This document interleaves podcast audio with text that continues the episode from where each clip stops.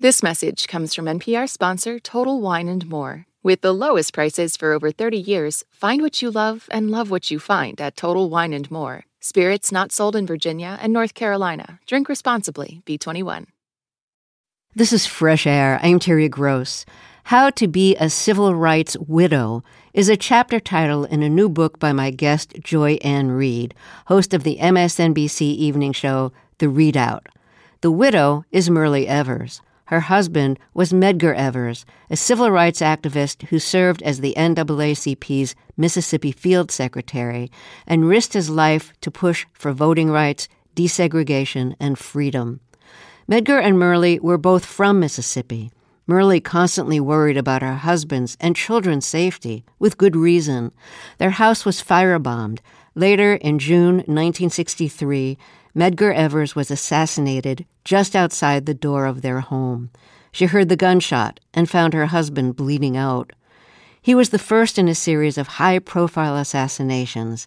Next came President Kennedy, Malcolm X, Martin Luther King, and Robert Kennedy.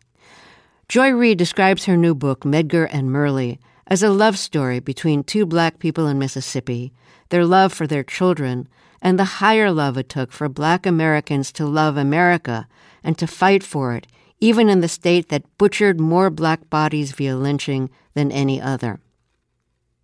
The love story between Myrlie and Medgar Evers is also fraught with tension, with Myrlie objecting to how much he was away from home, leaving her wondering if he loved his work more than he loved his family, and often leaving her alone to deal with the constant phone calls threatening the lives of her family.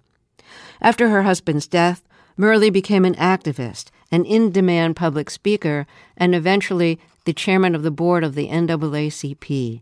She gave the invocation at President Obama's second inauguration. Joy Reid, welcome to Fresh Air. I see you so often on my TV. Oh, thank you, Terry. It is so wonderful to it's be here. It's a pleasure to have you here. You think, and rightfully so, I think, that Medgar Evers hasn't really gotten the recognition he deserves as an important figure in the civil rights movement. I think he's more famous for getting assassinated than for the work he actually did. That's true. I think that's true. And, you know, I think part of that is because of the just momentous year in which he was murdered, 1963. So many things happened in 1963 that kind of overwhelmed knowledge of what happened, of what he did. You start with this landmark speech that President Kennedy gave hours before Medgar was assassinated in front of his home. A speech in which John F. Kennedy, the President of the United States, was echoing the language that Medgar Evers, a fellow World War II veteran, was using in order to push for civil rights and change in Mississippi.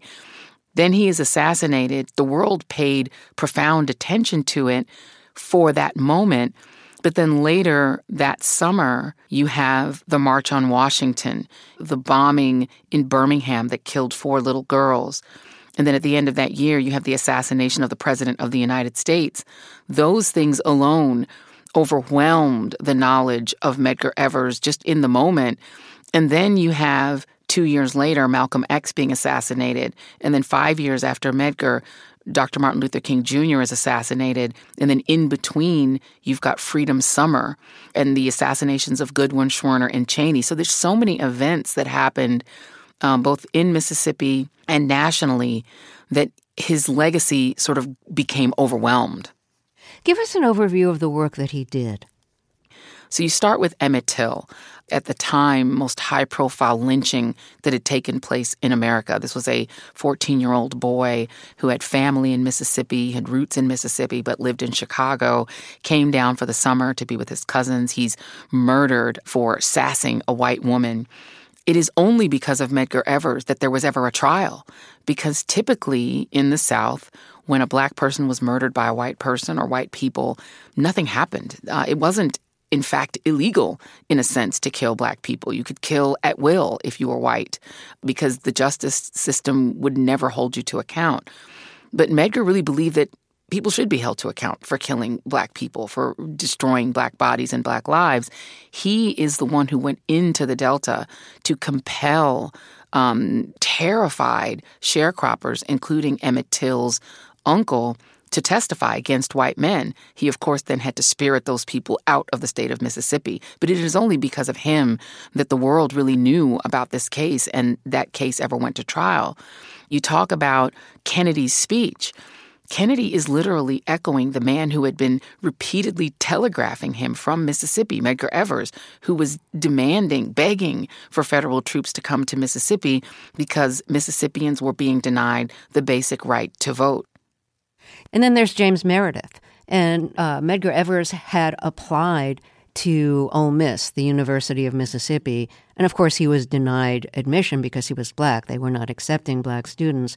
So when James Meredith applied, testing desegregation, it was Medgar Evers who, who went right to his support. What did he do to help Meredith get in? Well, James Meredith actually made the call to the NAACP to Thurgood Marshall from Medgar and Myrlie Evers' home.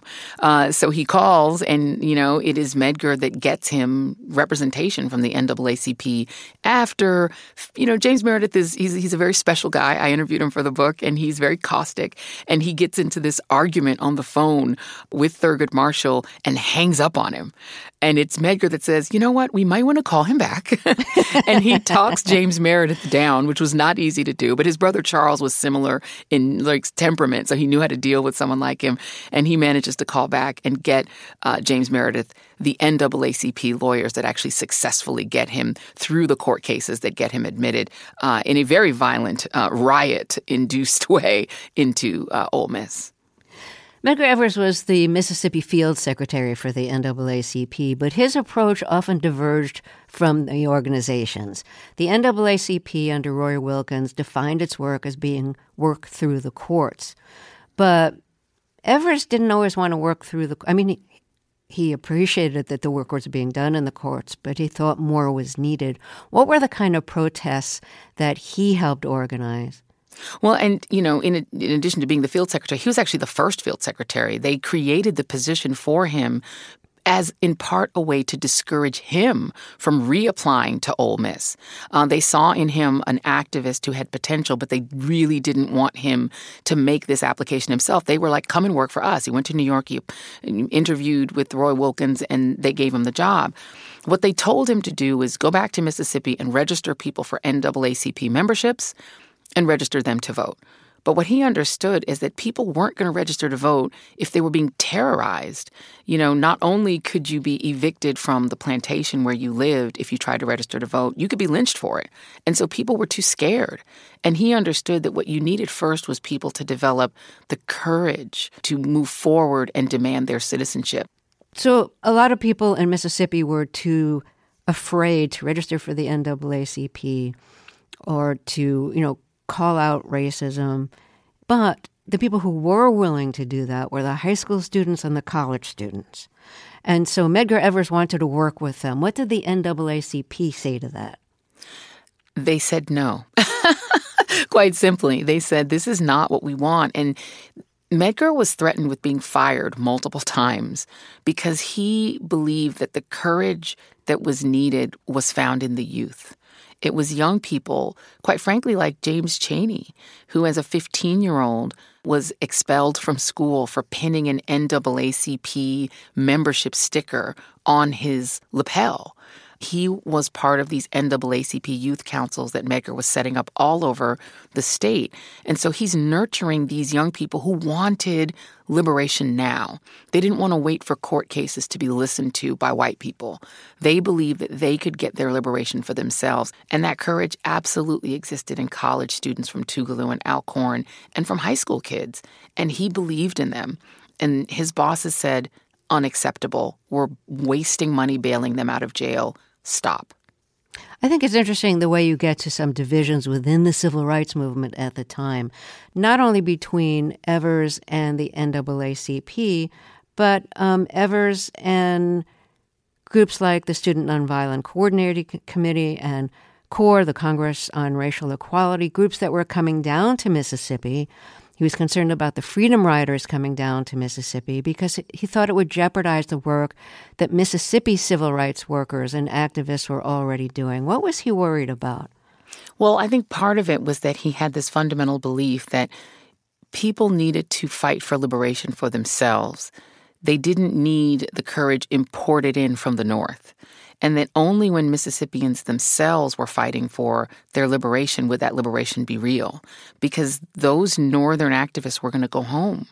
When they were finished with their freedom summer, they could go back. Now, that uh, didn't always happen. Obviously, Goodman and Schwerner never went home and they were taking risks, tremendous risks as well. But he just fundamentally believed it had to come from within the Mississippi community.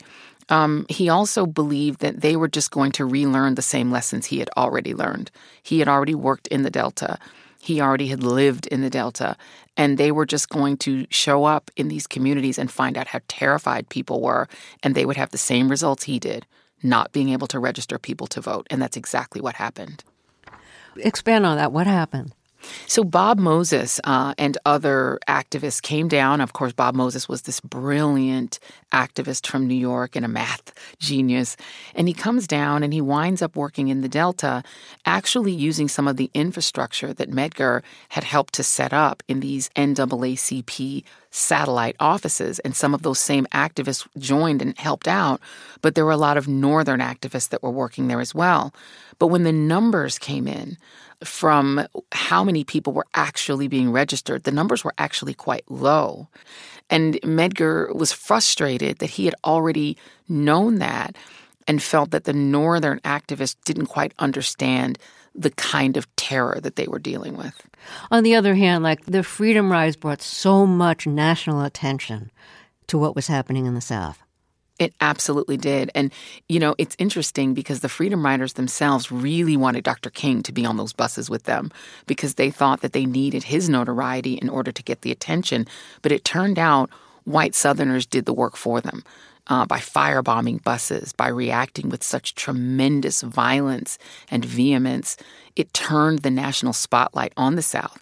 And the original destination of the Freedom Rides was New Orleans, but they didn't get through Alabama and Mississippi without tremendous headlines that were caused by the violence that was meted out upon them.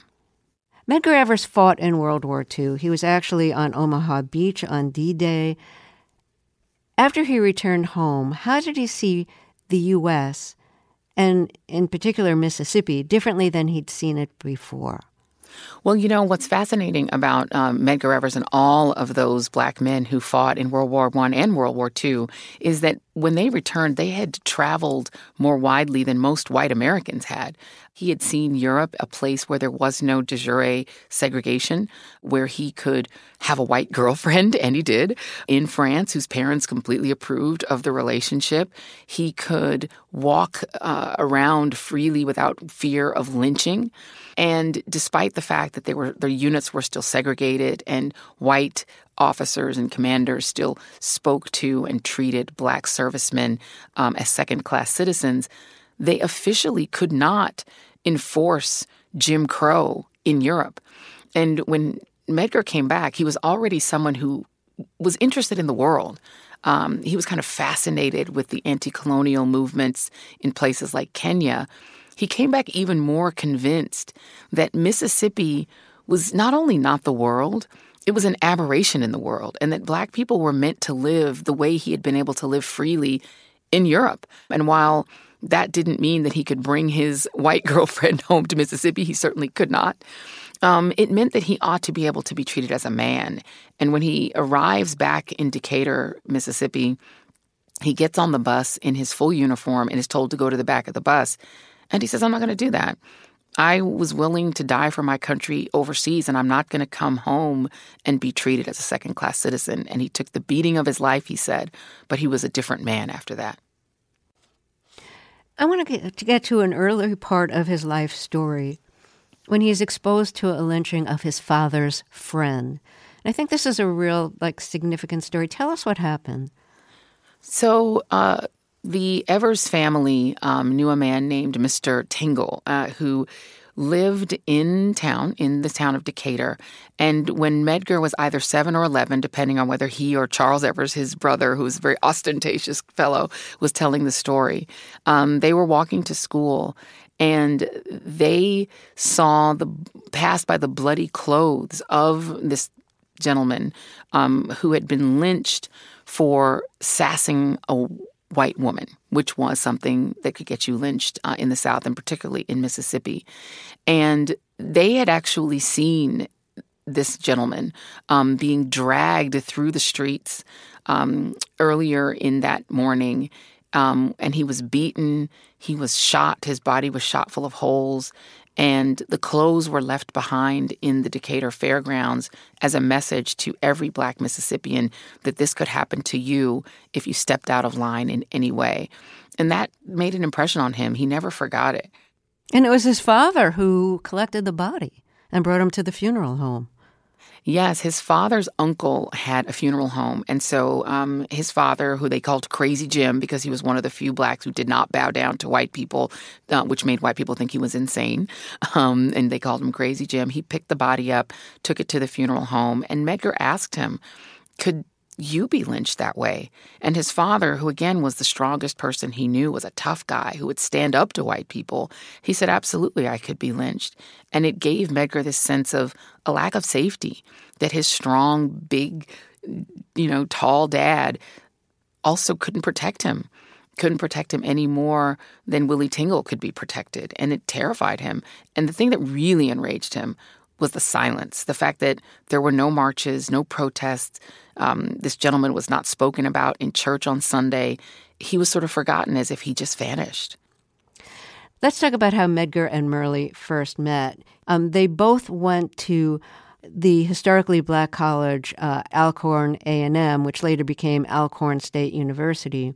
He was 25 because he had already come back from the war um, and she was 17. So that at the time seemed like a very big age difference. Um, they were in different places in terms of fighting for equality. Describe her background. So Myrlie Evers, uh, Myrlie Louise Beasley was her original last name. She grew up in Vicksburg, Mississippi, which was a rural town, obviously very segregated, just like all of, of Mississippi. And she was raised by her grandmother and her aunt, who's also whose name was also Myrlie. Her grandmother, in particular, was a huge influence on her. They taught her to be prim, to be proper, to speak properly, to play the piano. And so she was taught to be a good girl. And her grandmother and her aunt gave her three prohibitions when she went to college. They said, You are not to date an upperclassman, a football player, or a veteran. Medgar was all three. When she and Medgar Evers uh, started seeing each other, he said, You're going to be the mother of my children. I'm going to shape you into the woman I want you to be. That made me very uncomfortable. I don't like it when when when men decide they want to um, be involved with women who they can mentor, because that ends up being a very unequal relationship. You don't want to be your boyfriend or your husband's student. You want to be their equal. Um, so, what was your reaction when you heard that? Well, it's funny because her Myrlie's reaction was, you got a huge job ahead of you, buddy. She was actually angry yeah. that he said that. She it made her angry, and he would say things all the time that would annoy her. Right? Like he was challenging to her in one sense. Is that you know he would talk to her about the world, about you know about Kenya, about the Mau Mau, um, who were you know fomenting revolution to get out from under the British Empire, and he would talk about the world and about the world beyond America, about Europe, and so in that sense, she was intrigued by him, but he also infuriated her, and he would say things like that. Those are the things that would annoy her.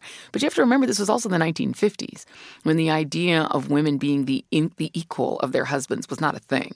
Um, it was not a thing for white women, and it was not a thing for black women, and so while it did infuriate and annoy her, it wasn't a deal breaker. And that's in part because of the era.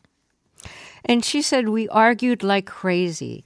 They fought over his work. What were her objections?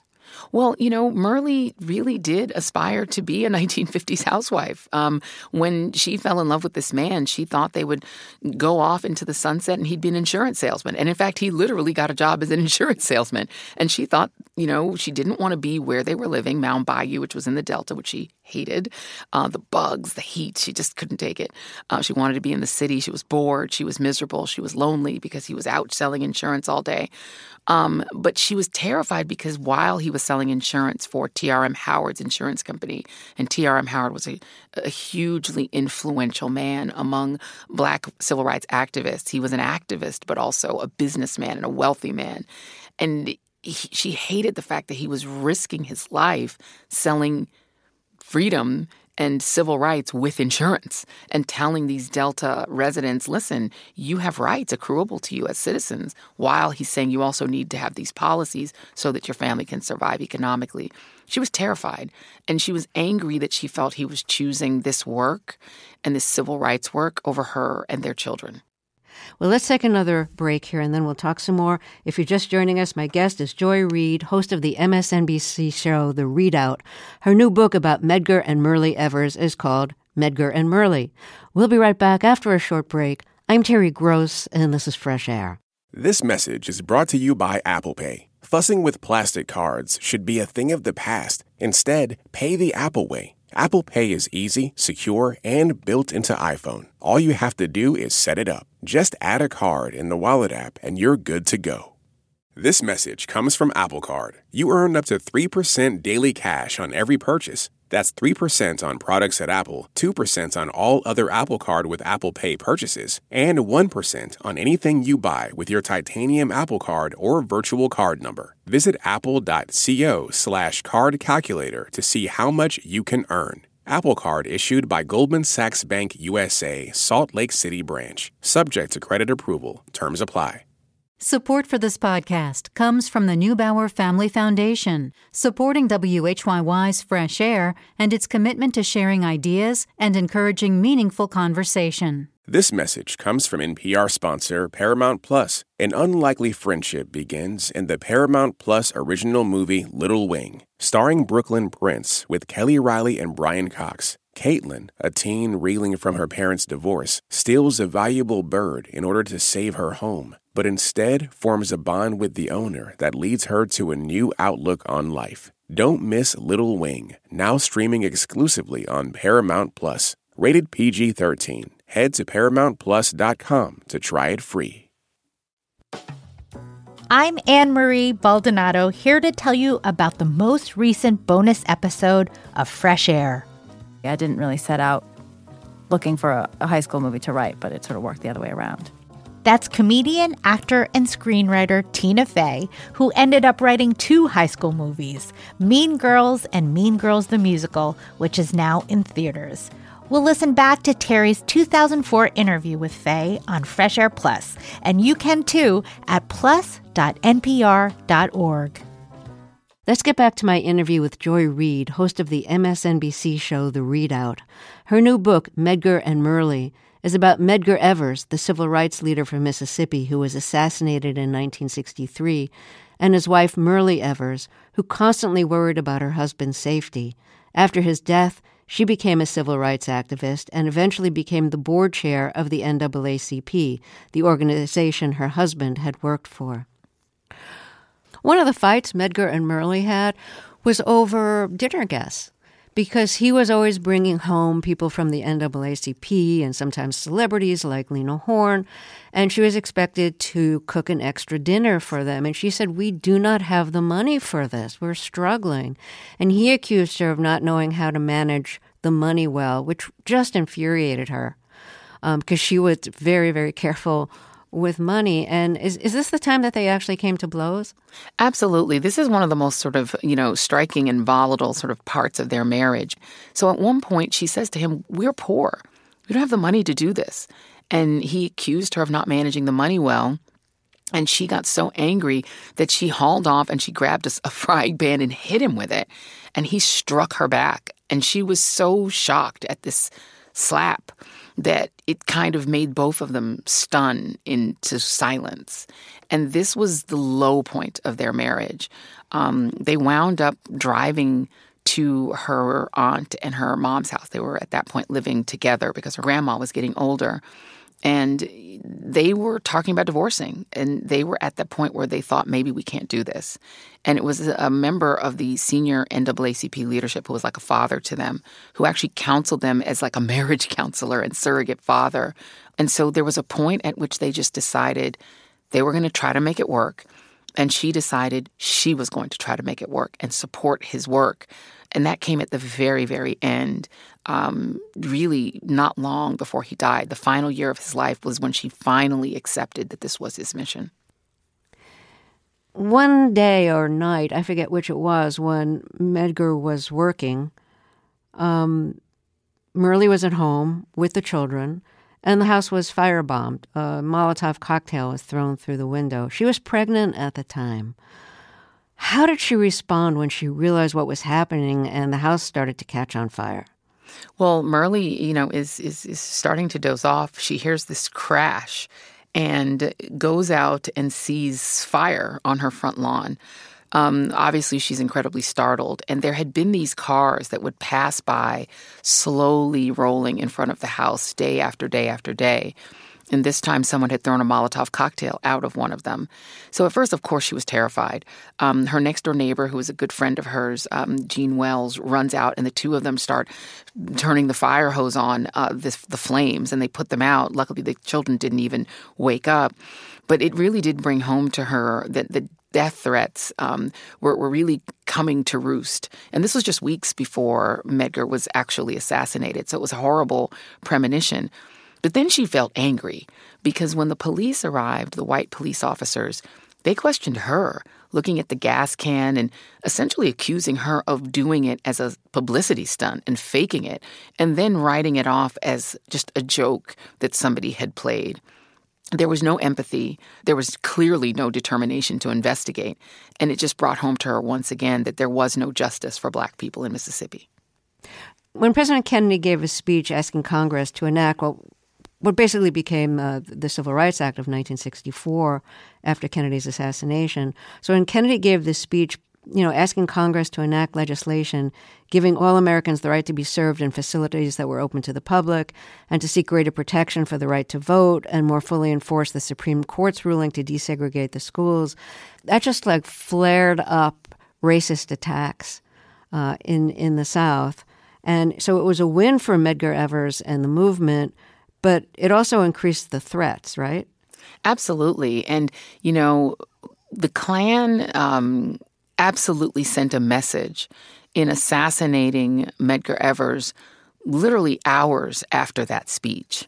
Um, the thing that President Kennedy said that I think stung the racist South the most is that he said not only did he believe that black citizens had the right to equal treatment and to equal access to accommodations, but that he planned to make it so with legislation. He promised to pass a bill. Now, Medgar had actually been preparing his testimony to go to Washington to testify before the House Judiciary Committee um, about pushing for such a bill. Um, part of the work uh, that he was doing and part of the constant telegrams to DC were demanding that they do something. And one of the things they wanted done was a bill. And so, you know, the message that was sent in the hours after um, the uh, that speech was that we're going to exact retribution. And there were actually three attacks that took place, um, or at least one that was did not come to fruition. Um, but they did them so close in time that the FBI believed that these multiple attacks were a message from the Klan, including the assassination of Medgar Evers. The assassination happened one night while Myrlie and the children were home. They were in bed. She's expecting her husband. She hears this loud gunshot. She, you know, she recognizes this is trouble. You know, runs to the door and finds her her husband's body at the threshold of the door, and he's he's bleeding, and it looks like he's bleeding out, um, which he was. Um, tell us more about what you know about that night. Well, you know, the children were they got to stay up. You know, the the three Evers children. Well, Van was a baby; he was only three, but um, the the two older children were allowed to sit up and watch President Kennedy's speech, and they were so proud uh, to hear the speech because it used and echoed some of the language that their own dad had given in his landmark speech that he gave on Mississippi television, which was had never happened. People had never seen a black person, you know, speak on television before, um, and to hear President Kennedy echoing their father's words felt so great to them. And so they were excited and they were allowed then to stay up a little later, the older two, who were nine and eight, uh, to watch uh, a little bit more TV, uh, a little bit of entertainment TV um, before their dad came home. And a little after midnight, they hear their father's car pull up and they're excited because he would normally bring them home sweets or cracker jacks, you know, something, uh, a little gift when he would come home. And so they were excited, thinking, oh, what's he going to bring us? And all of a sudden, they heard the shot. And it wakes Myrlie up, who had been lying down on her bed. They were all in her room watching TV, and she was holding Van, and he had all. She had started to doze off. It startles her awake, and all of the family kind of go to the door. Now, at first, the kids did what they were trained to do. They went to the floor, they did what their father had taught them. Um, but when they hear their mother scream as she makes it to the door and sees her husband lying in the carport, um, this horrifying scream makes all the children run to her. And so they're all standing there watching him try to drag himself in this tremendous pool of blood that's later described as if somebody had butchered a hog. And he's got his key out in his hand and he's trying to get to the door, but he can't and she's got her little children standing there screaming, you know, begging him to get up. And then they hear a, they heard they had heard a second shot, which they thought might be the gunman coming to kill them all. But it turns out that was Mr. Wells, the next door neighbor, shooting in the air to scare the gunman away and uh, Mr. Wells and their neighbor across the street, whose husband was Myrlie's other best friend, they come um, with another neighbor and they put Medgar on the um, mattress of Rena, the little girl's bed, and they put him on that mattress and take him to the hospital. And um, never s- saw or spoke with him again until she saw him in a casket. There was a really large funeral procession after he died. And there was nearly a police riot because there were so many people. Would you describe that? You know, it was a tremendous outpouring. You know, some 5,000 people came and they packed into um, the auditorium, the space where they usually did their mass meetings, but it was over capacity. It was blazing hot, almost 100 degrees in Mississippi and people were outside who couldn't get in.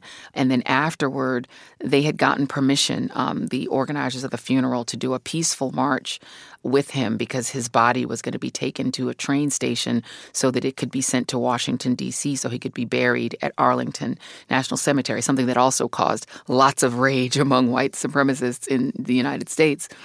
But this peaceful procession quickly turned violent when some of the young people who were marching at the back began to sing freedom songs. They were prohibited from singing at this funeral procession. Absolutely. They were told they could only do a quiet, mournful march and they were not to sing freedom songs at all. But um, these young people started singing This Little Light of Mine. Um, and it was Medgar's favorite freedom song. And once that started, the batons started flying, and the police reacted violently and started beating uh, marchers who then started running toward downtown Jackson. And before long, it was nearly a riot.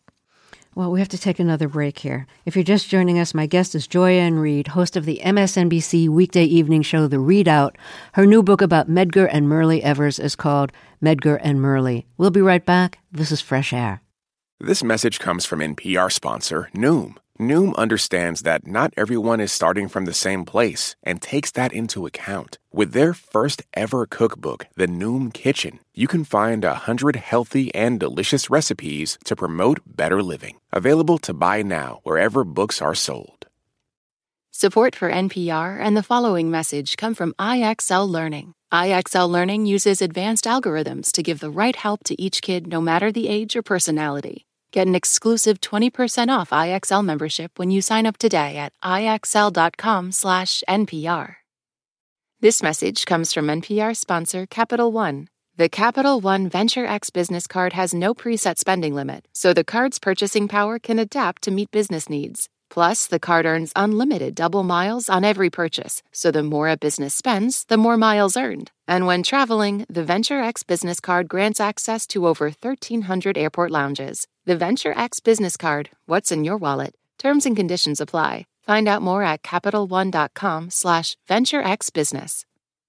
This is Fresh Air. Let's get back to my interview with Joy Reid, host of the MSNBC show The ReidOut. Her new book, Medgar and Myrlie, is about Medgar Evers, the civil rights leader from Mississippi who was assassinated in 1963, and his wife, Myrlie Evers, who became a civil rights activist after his death. You have a whole chapter called The Rules for a Civil Rights Widow. Um, what were the quote rules she had to learn or play by or create because she was like the first famous civil rights widow. Right. So Myrlie Evers, um, you know, had to write this playbook for herself um, because Medgar Evers was assassinated two years before Malcolm X and five years before Dr. King. So there really wasn't another person that she could, you know, use as a template. The only thing closest to it um, was Mamie Till Mobley, uh, but Mamie Till was a mom, not a widow. And, you know, she also wanted to ensure that um, she was able to establish Medgar's legacy. And so anything you did, um, if you weren't dressed in certain way, if you weren't properly demure, if you seemed angry rather than just uh, in grieving, um, if you seemed uh, too loud uh, or too soft, or uh, too anything, too you know, but especially too angry. Um, she knew that it would derail what she genuinely believed that Medgar deserved, which is to have his legacy um, established uh, for the sacrifice that he had made. She both became famous, you know, very quickly because of the assassination, and also very depressed. Um, it's an uh, it's a difficult uh, combination to deal with depression and fame at the same time. Absolutely. And, and she's, in, of course, in mourning. Absolutely. And, you know, living in that house made it worse, right? Because, you know, that house had been designed for security. It was, it's the only house on this, this block um, that used to be called Guynes Street at the time. And it was designed with no front door specifically for security. Um, you had to come in the side door so that they could see who was coming. Um, and so she already lived with this constant threat, this fear of threat. And then it happened. The thing they had feared the most happened. And she had to deal with that publicly because she's now a public figure. You have, you know, she'd walk out her front door and Dan Rather would be standing there with old CBS crew wanting to interview her. Um, they were constantly in her house, in and out of her house. Um, she had a, a, Life magazine photographer following her all around as she's preparing to bury her husband. She couldn't bury him in the small plot that they had bought in Mississippi. It had to be done in D.C., so he'd be this sort of publicly buried person where she couldn't just go and sit with him. And it was painful for her. Um, and she some days didn't want to get out of bed. Um, she was using sleeping pills to try to get to sleep at night. And she was just lost in this sea of anger and rage and depression. And there were moments where she couldn't get out of it. But she does kind of overcome the depression. She becomes an activist. She becomes an in demand public speaker. Eventually, she becomes the board chair of the NAACP and she gets she gets a lot of accolades. She's like Woman of the Year in Ms. Magazine in 1998, one of the 100 most fascinating black women of the 20th century in Ebony in 1998. Um, what came first for you, wanting to write a book about the Evers or meeting Myrlie Evers and deciding oh, I should write a book?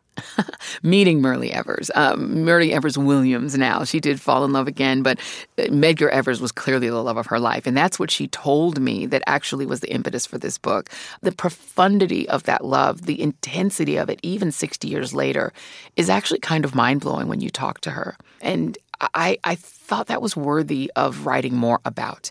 And I also do feel that Medgar Evers is given short shrift in our historical memory. This was a great man. This was an incredibly brave man. And we live in an age of so much cowardice um, as people refuse to stand up for our democracy in even small ways because they're afraid of a tweet, you know, a mean tweet. And these people were facing the Klan a, a statewide spy agency and the constant threat of being destitute. And they did it. And they were 20 somethings and 30 somethings who had this incredible courage. And so I wanted to write a book about love and about courage. And hopefully that's what I did. You know, sad to say, and you talk about this a lot on your show on MSNBC, people are facing a lot of death threats today. Absolutely. Because of their political views, especially coming from the far right. Absolutely. And, you know, I think about you know, people who are managing to stand up regardless of that, right? I don't agree with these people politically, but Liz Cheney uh, and Adam Kinzinger, uh, both former members of Congress, who are willing to stand up and speak despite the death threats, right?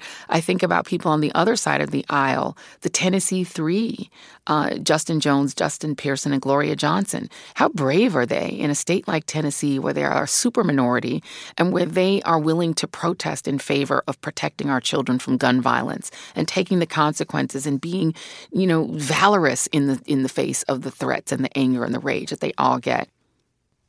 Well, let's take another break here. If you're just joining us, my guest is Joy Reid, host of the MSNBC show The ReidOut and author of the new book Medgar and Myrlie about Medgar and Myrlie Evers. We'll be right back. This is Fresh Air. This message comes from NPR sponsor Charles Schwab with their original podcast Choiceology, hosted by Katie Milkman, an award-winning behavioral scientist and author of the best-selling book How to Change. Choiceology is a show about the psychology and economics behind people's decisions. Hear true stories from Nobel laureates, authors, athletes, and more about why people do the things they do. Download the latest episode and subscribe at schwab.com slash podcast or wherever you listen. This message comes from NPR sponsor BetterHelp. If you had an extra hour in the day, how would you use it? BetterHelp Online Therapy can help you figure out what's most important to you so you can prioritize it. Learn to make time for what makes you happy. Just fill out a brief questionnaire to get matched with a licensed therapist and switch therapists anytime for no additional charge. Visit betterhelp.com slash NPR today to get 10% off your first month. I want to talk more about your background because I see you all the time and I don't really know that much about you.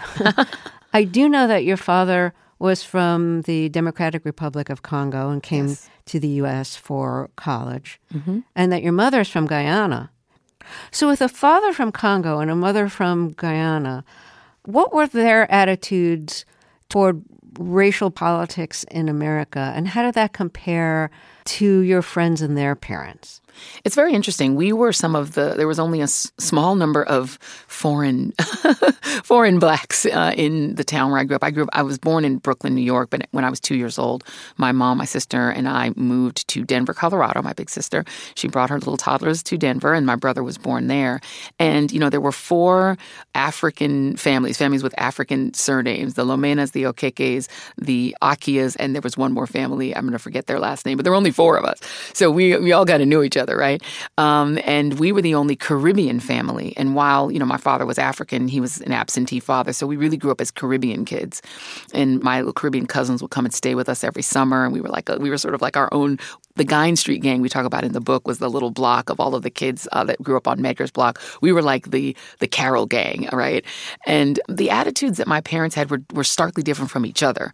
My father was a big Reaganite. He loved Reagan. He was a conservative, and he didn't really talk about race in America, but he was very focused on apartheid and on the opposition to apartheid because he worked in South Africa most of his career. He wasn't a great dad, but so I would find other things to talk about him, talk with about um, with him, and apartheid was one of them. And he was very steeply anti-apartheid, as was my mom. She was much more focused on the apartheid in America because when she came here from Guyana, she experienced racism like almost off the bat, and that was in New York. So you can only imagine how it was in the South. And she would talk about her experiences, not much, but a little bit.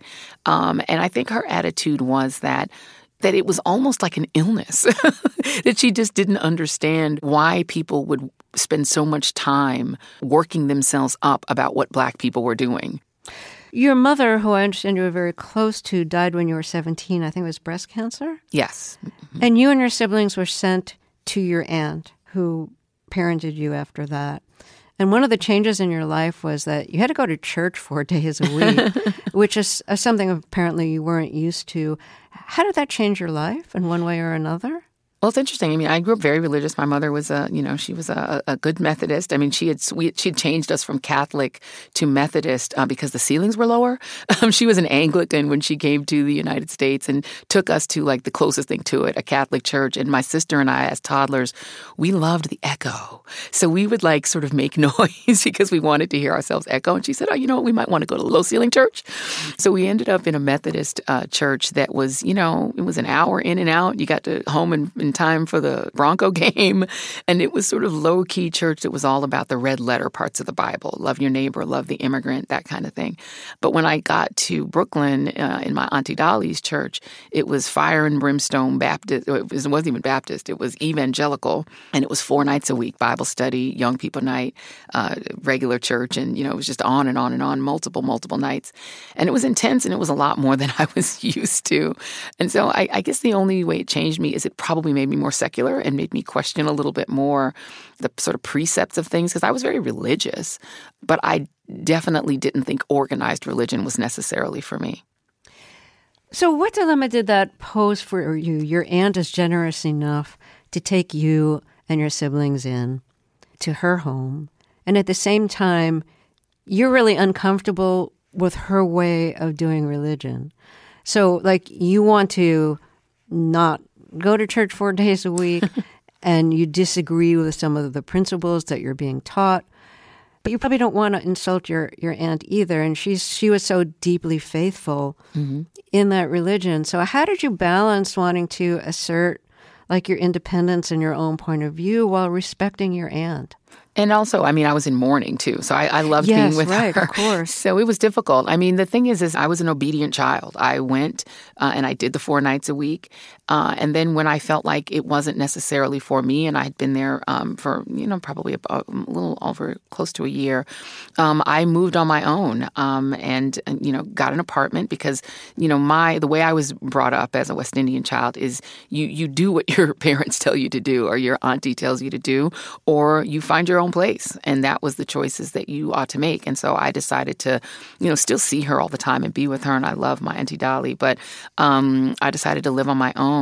And um, I was kind of a, a, a, solo kid at 18, living in my own apartment in Brooklyn. And it was it was an interesting adventure. Um, and I had to grow up really quick. You were an obedient child. How did you learn to become disobedient? you know, I'm disobedient in my argument. that's, when, that's, right. Yeah. but when it comes to my elders, uh, I am all about respect and respecting my, my, my elder relatives. But is in terms of my mother always encouraged us to be disobedient in our thoughts. Like she was one of those women who, whether they say a a woman who is uh, complacent or a woman who is obedient makes no change. Like my mom was that person. She was incredibly adventurous, and she was disobedient in her own way. She left New York and went all the way to Denver to do her own thing. We used to do these endless car trips where we should pile the kids in and we would drive, you know, all the way to Oaxaca in Mexico because she was doing a thing. She just, we were portable. She took us with her everywhere that she went. We went all over the country in our station wagon. And so she was this adventurous soul. And I definitely inherited that from her. And she encouraged us to think, to read. We would spend, you know, all of a weekend in the library being able to take whatever books we wanted and empowered us to choose books that we loved and to read and to think. Um, she encouraged me when I said I wanted to be a writer. She bought me this old typewriter, and I would just bang out my little what I thought were going to be bestsellers. you know? I would write them and wanted to be a novelist. And she just was so encouraging and just such a fan of us thinking. And you know, she would throw these incredible dinner parties, and we were, you know, we weren't allowed to hang out the whole night, but we could come during the early part when she would have the dinner parties, and we could engage in conversation. We would talk politics. We could chop it up with the grown folks and give our opinions. And so she always encouraged her children to be opinionated, and I definitely obliged. Joy Reid, it's been great to talk with you. Congratulations on your new book, and thank you so much for coming to Fresh Air. Thank you for having me. Joy Reid is the host of the MSNBC show The ReidOut. Her new book is called Medgar and Myrlie Medgar Evers and the Love Story That Awakened America. Tomorrow on Fresh Air, we'll talk about a subject you probably don't think about the freight rail system until dangerous accidents like the derailment in East Palestine that released noxious smoke into a community. Our guest will be Topher Sanders, who investigated the extensive safety risks and cover ups within the freight rail system in a series of articles in ProPublica. I hope you'll join us.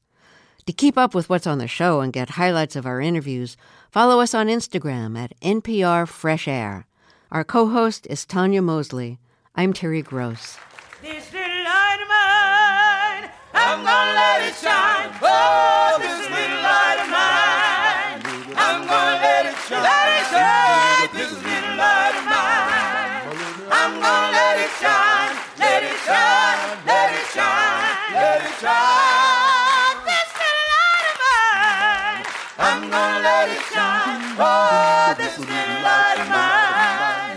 I'm gonna let it. Let it shine. This little light of mine. I'm gonna let it shine. Let it shine. Let it shine. Let it shine.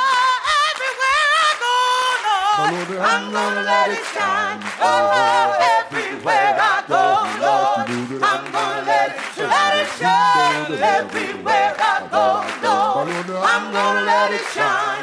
Let it shine. Let it shine. Let it shine. I've got the light of freedom. I'm gonna let it shine. Oh, I've got the light of freedom. I'm gonna let it let it shine. I've got the light of freedom. I'm gonna let it shine. This message comes from NPR sponsor ShipBob. E commerce logistics making you question why you started your business? Time to outsource fulfillment to the experts over at ShipBob. Get a free quote at shipbob.com. ShipBob. This message comes from NPR sponsor Capella University.